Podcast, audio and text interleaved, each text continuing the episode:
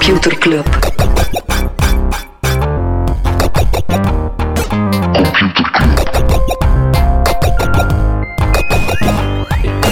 Computer Club. Hey Smolly, Hey Freddy, welkom, welkom terug. welkom. Welkom bij Computer Club, een wekelijkse podcast over technologie.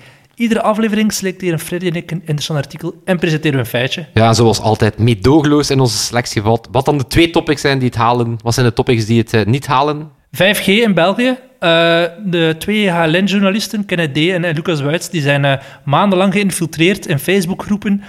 Belgische Facebookgroepen waarin 5G-gekkies een avonturen uitwisselen. En ze hebben daar een toffe documentaire over gemaakt. Zeg goed, ja, ik, ik vind, ja, we moeten het... hey, ik vind het dubbel, eigenlijk moet het niet serieus pakken, maar je moet het wel serieus pakken. Ja, tuurlijk. Dat Ja. Mijn eerste reactie was, ah, jezus, maar dat is nu zo... Allee, nu ook het, het parlement zegt, ja, we gaan het debat daar rond wel voeren, maar zo van, welk debat? Het is, Ja, het is, het er is zijn geen... Nou, er zijn wel Communicatietechnologie. ja, dus die gekkies zijn er dus wel degelijk in aan het slagen om daar echt... Absoluut, Een, om eh, dat op de henna te zetten. Hè, Ja, dus eh, oké, chapeau. Onderzoeksjournalistiek van eh HLN. van HLN. Nee, en wij nog moeite uit. eh, niet hebben ze over? Eh, ja, eh, het, het zijn bijna allemaal media-nieuwtjes bij mij. Oké, vertel. Ehm, wellicht een toptransfer in podcastland. Ah, die heb ik ook. Ja, vertel. Ja, Joe Rogan, eh, ik denk tussen al meer dan tien jaar bezig met... Dat is echt zo'n OG-podcaster. Ja, als er, iedereen heeft sowieso de, de passage gezien van Elon Musk met een joint die in de Voilà, podcast zo wat comedian slash filosoof. Ja, zijn een- nieuw van Amerika. Voilà. Eh, en die gaat voor 100 miljoen eh, naar, Spot, naar Spotify. Ja. Ja. dus Spotify is al langer wel bezig. Hadden onder andere Gimlet Media, hadden ook The Ringer, een soort sportbrand, overgekocht. Anchor hebben ze ook gekocht. Ja, voilà. Dus die zijn eh, alles op alles aan het zetten. En eh, Apple, die, ja, die hebben eigenlijk heel wat macht in podcastland, maar die doen er heel weinig mee. Ehm, en die hebben nu wel ook een executive aangesteld voor original podcasts. Dus die Zot. volgen nu ook wel mee. Eh, en er zou blijkbaar een speciale focus zijn voor eh, spin-offs van Apple TV Plus-series of podcasts die dan later verfilmd kunnen worden voor TV Plus. Ja. Ik zie het ook tegen, tegen Tim de Gier van Dag en Nacht Media, een Nederlandse vriend van mij, die dus veel podcasts produceert. Ik zei, ja, we staan nu zo aan het begin van de gouden jaren, zoals met Netflix in de tijd. Heel veel original series. En over vijf jaar luisteren we naar een podcast van een homofiele redneck die wat tijgers in zijn nof heeft zitten. Dus we, we worden nu gelokt met heel dure exclusives, maar binnen vijf jaar is dat gewoon nog alleen maar een reality Oeh, ik, podcast. eh, ik heb een brugje. Ik heb een brugje. Zoals Een brugje is niet alleen Apple TV Plus, maar het brugje is ook oude series. Eh, Apple TV Plus zou blijkbaar toch oude shows gaan opkopen. Wat een beetje afwijkt van een koers dat ze Mhm. eigenlijk normaal gewoon original programming gaan doen, maar ze gaan nu toch kijken om wat oude series op de catalog te zetten. Ik zag dat Keeping Up with the Kardashians naar Netflix komt. Mhm. Zie, dat is dus echt gewoon...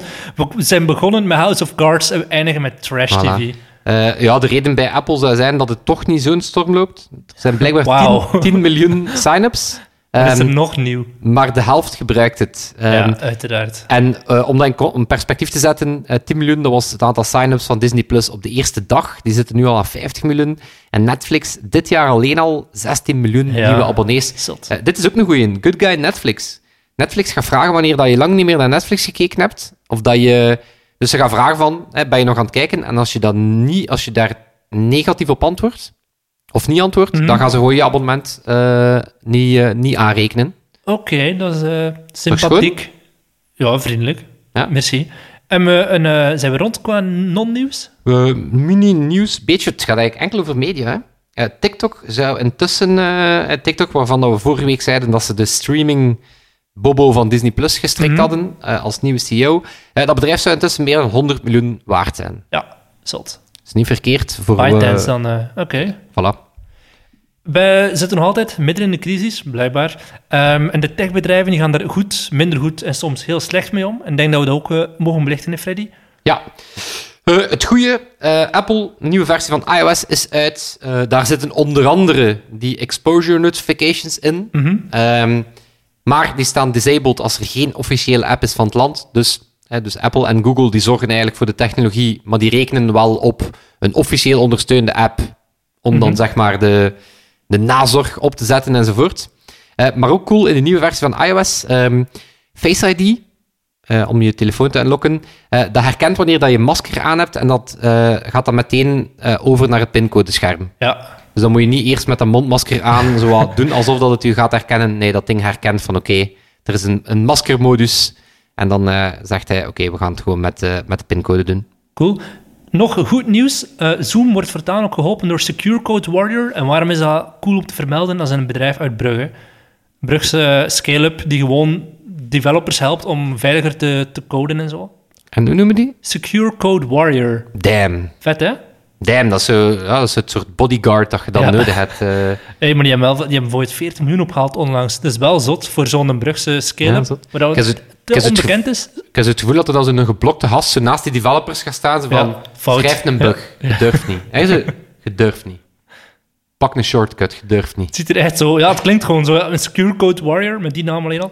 Zijn er mensen die iets eh bad gedaan hebben? Wel, ik heb een good, maar het is ook een beetje een bad. Ehm, de Tinder-CEO, oh, het is te zeggen iemand van Match.com, bedrijf achter Tinder. Eh, en die zei van, kijk, het goede, de good, is dat er, ehm, ja, er wordt veel meer ge, ge, ge- getinderd. Ehm, Maar anders getinderd, toch? Wel, eh, dus er wordt veel getinderd. eh 3 miljard swipes per dag tegenwoordig, Amai. wat het, eh, wat het eh vorige record. verpulvert. Ehm, er wordt ook meer gepraat op Tinder. Dus Wauw. er zijn meer gesprekken op Tinder. Eh, interessant ook gesprekken die, eh, die langer dan een dag duren. Dus het wordt minder... eh, dus mensen vervelen zich gewoon blijkbaar. Ehm, maar niet zo goed voor het bedrijf is eh, dat ze wel merken dat de economische recessie ervoor zorgt dat er minder betaald wordt voor de premium Ja, features. en mensen spreken ook gewoon niet af van elkaar, hè. Voilà, maar vandaar dat ze forever in chat blijven hangen. Ja. Dus dat was een beetje good en bad tegelijkertijd. Heb jij iets, eh, iets Geen slechts te bad, melden? wel een ugly. Eh, op Twitter blijkt, en dat is nog altijd een plaag, zijn er heel veel tweets, eh, vooral in Amerika, die de lockdown willen opheffen. Maar blijkt dat merendeel van die tweets gewoon bots zijn. Dus misschien Russen die, die Trump en zo willen ondermijnen nu, die zeggen we gaan een beetje chaos daar creëren door heel veel te tweeten over stop die lockdown. Maar in dat geval zou het waarschijnlijk zijn effectieve Russische bots, maar met volledige goedkeuring van Donald Trump om... eh, Ja, maar die gewoon echt chaos willen creëren of zo. Veronderstel ik, want wie heeft er anders iets bij te winnen? Ja, ik kon Elon Musk. Ja. Alright. Freddy, heb je een artikel gelezen? Ja. Smolly, ik ga waarschuwen, ik ga je zo wat inleiden door u... Ik ga je onder de spreekwoordelijke bus gooien in de inleiding. Oh, oké. Ja. Hey, Smolly, we zijn... Het is, het is weer zo'n zalige ingestudeerde intro, hè. Nee, maar Smolly, we zijn op goede weg om eh, autonome robots en auto's enzovoort te maken. Hè. We zijn daarmee op het goede... Ja. Nee, fout, Smolly. Ah, nee? Oh, Nee. shit. Nee. Eh, althans. Kijk, ik heb zelf het woord althans. Dat is eigenlijk zelden dat ik een intro uitschrijf. Althans. Eh, nee, ik heb een artikel gelezen dat gaat over Ben Schneiderman. En dat is een professor in computerwetenschappen. Dat is een, eh, een pionier binnen eh, computerwetenschappen. Onder andere was hij de eerste die beschreef hoe dat we dingen op het scherm konden besturen met een muis of met onze vinger. Dus Aha. oude, wat, nu, wat maakt die Ben zo interessant? Ehm, die werd onder andere uitgenodigd op een conferentie, dus om maar te zeggen wat een toffe gast dat is. En dat was een conferentie dat ging over assured autonomy, eh, waarin dat hij de boodschap zegt van jullie volledige insteek is verkeerd. Dus eigenlijk een prof die al decennia lang ehm, ja, een soort ja, solo-kruistocht aan, het, eh, aan het voeren is tegen onze fixatie dat we alles willen automatiseren. Dus die zegt, ja, al die zelfrijdende wagens, robots die jobs moeten vervangen. En dat is eigenlijk de verkeerde... We hebben de verkeerde ambitie. Ehm, en het artikel gaat over het feit van, ja, oké, wie is die? En ehm, ja, hoe dat toch zijn gedachtegang stilaan wel eh aanhoord wordt. Ehm, dus hij wijst een stukje op, op de gevaren ehm, van onze te grote ambitie van die autonomie. Hè, We, we, we willen eigenlijk systemen maken die heel slim zijn en alles voor ons kunnen besturen, maar hij zegt één, mensen vinden dat niet nice, want ja, je wordt daar bijna onrustig van, van het, van het idee dat een systeem dat je niet snapt of niet kunt controleren wel je leven bestuurt. Ehm, maar hij wijst ook op het feit dat dat, ehm, dat lijkt bepaalde verantwoordelijkheid weg te nemen van mensen of bepaalde ethische eh, vraagstukken weg te nemen van mensen. Bij bijvoorbeeld ehm, autonome wagens. Ja, dat Wie lijkt dan alsof Ja. Voilà, dat lijkt dan alsof dat je perfect gewoon wat, eh, wat, kan, eh, wat kan Netflixen achter het stuur. En dan zijn we allemaal boos op Tesla dat iemand dan tegen een camion rijdt. Maar zo, ja, dus het, het neemt verantwoordelijkheid of van die killer drones. Ja. Ja, neemt letterlijk de beslissing om iemand te doden weg van, eh, van, van de soldaat in kwestie. Ehm, dus hij, hij, hij wijst erop of een, ehm, een voorbeeld dat hij geeft van recent nog, die, die, die Boeings die neergestort zijn. Ja. Dus wat was daar aan de hand? Ja, dat was een die, soort eh, noodsysteem. Ehm, en er, ja, dus mensen wisten niet eens dat het bestond, konden er niet mee interageren. Die piloten konden niks doen. Die, die vliegtuigen namen gewoon een volledige nosedive door het feit dat dat systeem aan het, eh, aan het stuiken was. Ehm, dus hij geeft daar een aantal... ehm, ja, hij geeft daar wel een aantal... eh, hij heeft een, een interessante manier van denken. Ehm, omdat... ehm, het is eigenlijk niet nieuw. Het is eigenlijk al, al zo lang of dat we artificiële intelligentie kennen, van in de jaren 60, heb je eigenlijk al die twee kampen. Eh, je hebt enerzijds John McCarthy, dat is die man die de term AI uitgevonden heeft. En die zei, as- soon as it works, nobody calls it AI anymore. John McCarthy. Ehm, die had een heel grote obsessie met de thinking machine. Dus die ging resoluut voor ehm, artificial general intelligence. Echt zo slimme systemen, Die komt dan tegenover een probleem te staan en die zoekt zelf uit wat het Voilà. de oplossing kan zijn. En dan heb je eh, Doug Engelbart, Ja, de man die eh, met de mother of all demos onder andere de computer eh, en, en, en zo uitgevonden heeft. En die zei eigenlijk, ehm, nee, die zei, zijn strekking was intelligence augmentation. Dus die zei, ehm, die systemen moeten eigenlijk mensen gaan versterken. Ja. Nu, wat zegt dan die, die Schneiderman? Die zegt, kijk, nu kijken we naar het, het, het, au- het automatiseringsvraagstuk of het autonomievraagstuk op één dimensie. Dus nu zeggen we, eigenlijk is het spectrum van volledig manueel te besturen machines naar volledig autonoom. Het is ook zalig, ik ben hier gebaren aan het maken, maar niemand ziet dat. Ehm, dus die zegt, het is eigenlijk op, bijna op een, een platte schaal. Ooit, zelfrijdende wagens die worden letterlijk gescoord op een schaal van 0 tot 5. 0 zijn een gewone auto, 5 een auto die volledig autonoom kan rijden in elke weersomstandigheid. Ehm, maar, eh, zegt die eh, Schneiderman, dat ehm, daar ontbreekt eigenlijk een heel belangrijke dimensie, een belangrijke tweede dimensie, namelijk hoe wenselijk is dat? Hoe wenselijk is die Ja, automatisering? En dan zegt hij, ehm, soms is dat niet wenselijk of zelf totaal niet, veran- niet, niet verantwoordelijk. Ehm, een beslissing om een nucleaire reactor stil te leggen of een airbag die al dan niet in gang moet schieten, laat daar vooral geen human tussen. Die, die mens kan dat niet beslissen, kan dat zo snel niet beslissen, kan niet al de data tegelijkertijd Ja, ja. parsen. Dus daar zegt hij, eigenlijk is dat niet wenselijk dat je daar zelf een mens nog eh, in de loop houdt. Ehm, maar, en dan heb je, dat, dat, waarmee dat ik zei, hè, de human in the loop filosofie, die de laatste tijd wel ehm, toch wel weer terug in opkomst is. Hè, bijvoorbeeld Toyota, die zegt, die hebben een soort Guardian systeem, die gaan niet voor volledige eh, autonomie, maar die hebben allerhande systemen die het voor de chauffeur wel veiliger maken. Slaapdetectie, eh, oudere chauffeurs helpen, eh, dat soort dingen. Of ehm, defensie eh, in de VS, die toch een stukje, behalve de killer drone eh, eh, vloot die ze aan het aanleggen zijn, hebben ze ook, en dat klinkt wel super cool natuurlijk, hebben ze van die Centaur max suits, eh, van die robotsuits, waarbij dat ze gewoon zeggen, oké, we gaan daar nog altijd een menselijke soldaat, maar we gaan die gewoon augmenteren. hè. We gaan zorgen dat die, eh, dat die gewoon sterker is, meer data kan verwerken enzovoort. Of in schaken had je bijvoorbeeld al lang dat ehm, een mens in combinatie met een computer veel sterker is dan enkel een computer. ja, ja. Ehm, en vandaar dat hij zei, eigenlijk het voorbeeld van die Boeing, daar zegt hij, eigenlijk was dat een voorbeeld van ehm, high automation en low human control. We hebben daar iets te veel ons eitjes in die mand gelegd. Eh, met name dat systeem was niet gedocumenteerd. Je kon daar niet manueel gaan overriden. Ja, met het gevolg dat die piloten gewoon niet wisten wat er aan het gebeuren was en neergestort zijn. Ehm, en heel belangrijk daarbij is ehm, de continue afweging. Hoe zeker is het systeem en wat is de kostprijs van een foute beslissing? In dat geval van die boeiings vrij En voilà, een, hoe zeker is Netflix dat die nieuwe serie u interesseert? Een beetje genoeg. Wat is de kostprijs van een foute beslissing? Niet zo iets, hoog. ja. Natuurlijk, het moment dat dat ding denkt dat dat vliegtuig in turbulentie zit en het is niet zo en de foute beslissing zorgt ervoor dat de volledige eh, vliegtuig crasht, ja, dat wel. En het is wel interessant omdat die Schneiderman, ja, het klinkt bijna evident, maar die man is al decennia lang een, een, een bijna eenzame kruistocht aan het voeren. Eh, maar het vindt wel eindelijk ingang. Bijvoorbeeld, Google heeft het eh, People and AI Guidebook. En daar hebben ze zelf een expliciet hoofdstuk dat gaat over automation versus augmentation. En daarvan zeggen ze, automatiseer vooral dingen die moeilijk zijn, zeer onaangenaam en die heel repetitief zijn of die heel vaak gebeuren. Ehm, en, en dat is een heel belangrijke, taken waarvan dat elke mens het eens is hoe dat ze moeten gebeuren. Ja. En augmenteer dan vooral dingen dat mensen leuk vinden, dingen die sociaal belangrijk zijn en ook vooral taken waarbij dat niet zo evident is wat de, dus juiste, voilà, wat de juiste strekking is. Dus die Ben Schneiderman, ja, vond een, eh, En een artikel stond in de New York als een Times. New hè? York Times artikel. Oké, Yes. top.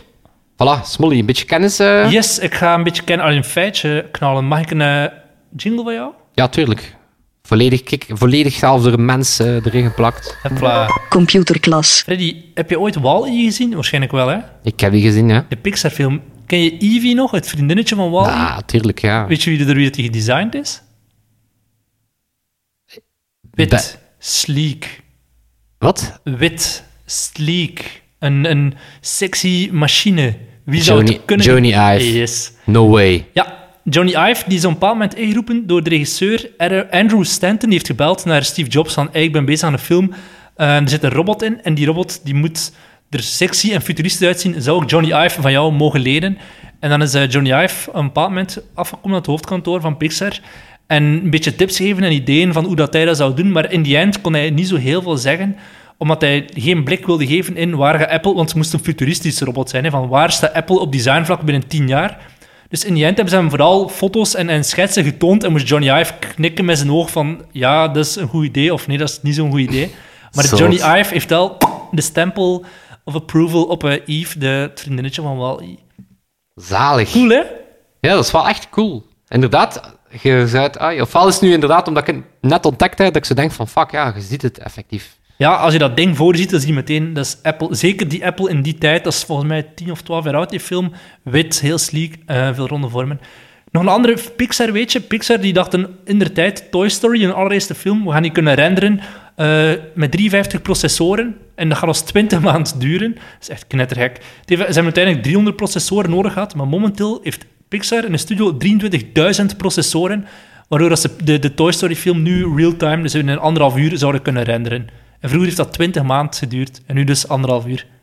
Crazy, hè? 20 jaar, eh, z- 25 jaar zit er tussen. Ik, zat, eh, ik zag onlangs nog een artikel over, eh, over Joni nu, met zijn Love From. Vond dat, eh, ah, dat is een nieuwe studio dan? Ja, zijn nieuwe studio. En, En? het was toen pas dat ik de naam snapte. Dus eigenlijk had hij op elk toestel, eh, had hij dan inderdaad zetten gewoon Love From Joni. Oh god. Maar wat doet hij Is zich blijkbaar, is zich bl- blijkbaar super aan het amuseren, maar heel divers. Heeft hij al klanten op zijn website staan? Of Ehm, staat hij op het dribbel met artikel wat het noemde portfolio's? geen merken, maar het was wel ja, horloges. Maar het was heel diverse horloges, Ja. medische toestellen, koffie, koffiezetten. Oké, cool. Leuk voor Johnny. Leuk voor Johnny. Smolly, wat heb jij, eh, wat heb jij van een- leuks? Een artikel over de nieuwe reply-functie van Twitter. Je hebt het misschien al gezien, maar dus voortaan, het is nu al bij een aantal mensen uitgerold, ga je zelf kunnen beslissen wie dat er op je tweets reageert. Ah, ik dacht zijn, voortaan kan je alleen nog maar lieve berichten posten. Ja, love from Smolly. Of love from Freddy. Freddy, Freddy.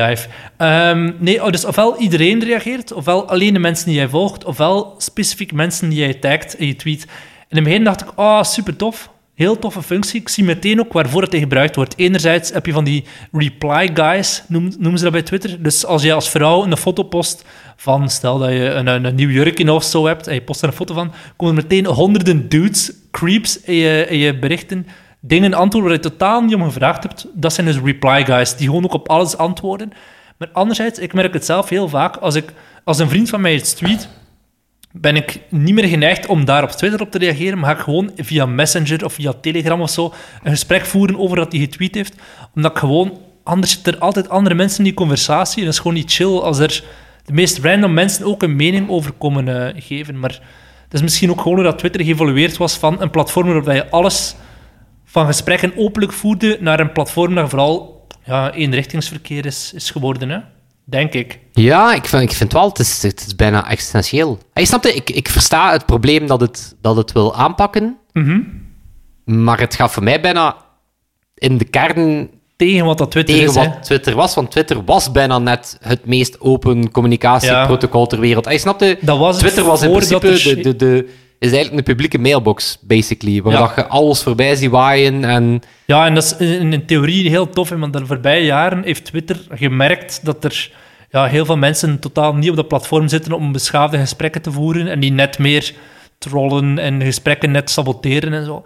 Dus daar zit het al heel lang mee te struggelen. En dat is een van de zoveelste stappen daarin. Hè. Andere stap, een paar jaar geleden, was al dat als ze merken dat niemand reageert op jouw tweets en dat ze duidelijk zien als een trollaccount, dat jouw reacties veel lager verschenen in de reacties van eh, mensen. Of dat mensen die een tweet plaatsen ervoor konden kiezen om bepaalde reacties te verbergen voor anderen.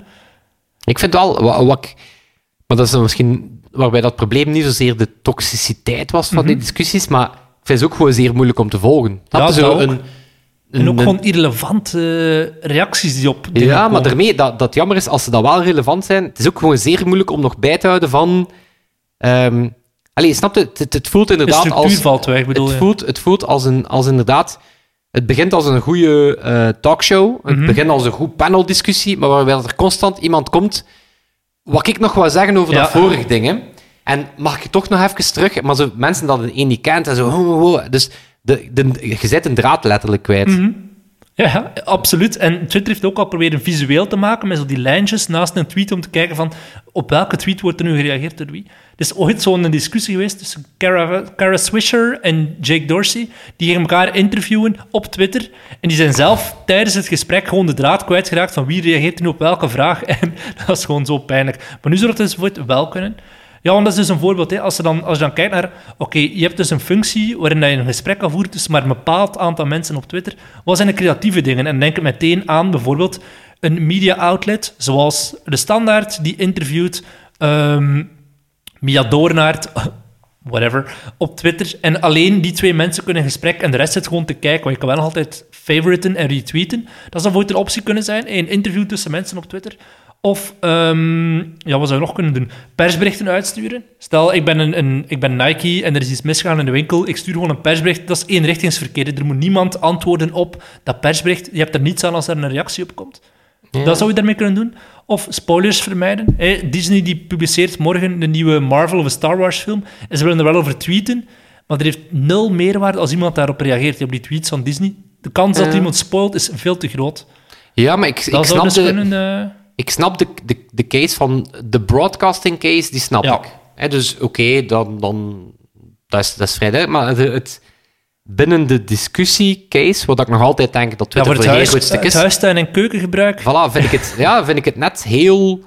Gaat dat meteen heel ver. Snap Ja, je? Ja, ja. Allee, pas op, het is natuurlijk het is optioneel, neem ik aan. Hè? Ja, ja, het is tuurlijk. Je kan bij elke tweet op zich beslissen van voor wie wil ik dit doen. Ja. Nee, ik denk dat ik dat... Ik heb ook soms, als ik iets tweet over een onderwerp, waarvan ik weet het ligt gevoelig, of er kan een racistische bagger op komen, dat ik dan misschien dan wel geneigd zou zijn om te zeggen ik ga dat enkel mensen die mij volgen mogen hier nu op reageren. De rest mag wel favoriten en, en, en retweeten of zo. Maar ik heb soms dat- tweets waarvan ik weet, dit ligt heel gevoelig. Het gaat over armoede, het gaat over racisme of whatever. Als ik dat tweet, dat er garantie trolls gaan komen die erop zouden reageren. Ja. Ik moet zeggen dat ik wel, zo weinig op Twitter actief ben. En ik, ik heb mij onlangs nog ik had een stuk geschreven over e-commerce in, eh, Ah, ja. in België. En daar kwam toen ja, wat reacties op waar ik zei van, ja, nee, dat is gewoon, dat klopt niet. mhm. En dan heb ik daarop gereageerd, maar ik had bijna onmiddellijk zo'n gevoel van, oh nee, het gaat beginnen. Pas op, Ja, ja. uiteindelijk eh, is er niet echt backlash gekomen of zo, maar ik had bijna meteen zo'n gevoel van, zo, oh nee, wat heb ik nu gedaan? Zo, oh nee, nu ben ik ook mee in de, Ja, ja. in de modderpoel, om zo te zeggen. Ik ben zeer... Maar is, er is- ja, nog even om terug te gaan op, die, op die, die, die, die functie. Dat kan ook heel gevaarlijk werken. Stel nu dat een Theo Franken fake news begint te tweeten en die functie zo inschakelt dat er gewoon niemand er nog kan debunken, dan is het spel vertrokken. Hè.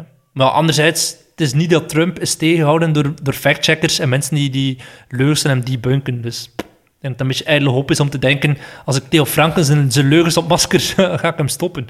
No ja, way, wat, zo wat, ik daar, wat ik daar vooral eh triester vind, is dat Twitter eh, gewoon weigert om zijn eigen guidelines toe te passen Yep. op onder andere Trump. En een Dries Waarvan van dat ik inderdaad en denk van, ja, soort, wat- eh, ja. Wat zijn nu regels voor fake news waard als je ze op, eh, Ja, op de eh, grote kampioen All users are equal, but some are more equal than others. over ehm brugje, over de draad niet meer zien in een, in een gesprek? Ja, ik ben zeer benieuwd. Heb je alles van hey.com gehoord? Nee. Ik denk dat we die Hey, een dat paar maanden geleden eens vermeld hebben. Hey.com. Eh, behalve een dure domeinnaam, ongetwijfeld, is het ehm mysterieuze nieuwe project van, eh, van eh, Jason Fried van Basecamp. Aha. Eh, waarin dat ze zeggen van, waarin dat ze eigenlijk zeggen, ehm, het is eigenlijk een liefdesbrief richting e-mail, waar ze Mhm. zeggen, kijk, e-mail, iedereen haat e-mail, maar wij vinden dat heel jammer, want e-mail kan net heel goed zijn. Dan klagen ze een aantal dingen aan, hè, dat Mhm. mislopen, en dat zou hun volgende grote nieuwe product gaan zijn. Zot. Maar ik ben heel benieuwd. Ja, Ja. heel benieuwd. Ik vind echt een love brand Basecamp. Gewoon dus het voor is- de filosofie en, en de mensen die erachter zitten. Ja, Voilà, en het, komt, eh, kijk, het komt op 15 juni naar het web, iOS en Android. Dus we gaan het, eh, we gaan het bijna weten. Maar ja, het is inderdaad gewoon wetende dat Basecamp een supercool bedrijf is, supergoeie producten maakt. Heel ethisch correct. Ehm, ook de manier hoe dat ze inderdaad zeggen van kijk, e-mail is niet, zo, is niet fun, maar kan het wel zijn. Ja, nee. Ben, en ben hij is benieuwd. effectief H-E-Y, hè? HEY.com. Dat moet inderdaad de peperdure domeinnaam geweest zijn. Voilà. Top, oké, die kopen we. Oké. en dan eh, zien we wel volgende week eh welk, eh, welk medium dat we, dan, eh, dat we dan gaan fixen. Hè? Yes, Freddy, moeten we iemand bedanken? Ja, onze, onze original amigo Sebastiaan, die, we, die niet moet gefixt worden, want die doet, eh, die doet perfect waarvoor dat we hem zo dankbaar zijn. Die is zo autonoom, die augment ons elke week. Zot, hè? Ik denk dat het beter is dat we stoppen, Smolly. Freddy, tot volgende week. Tot volgende week. Joe! Computer Club.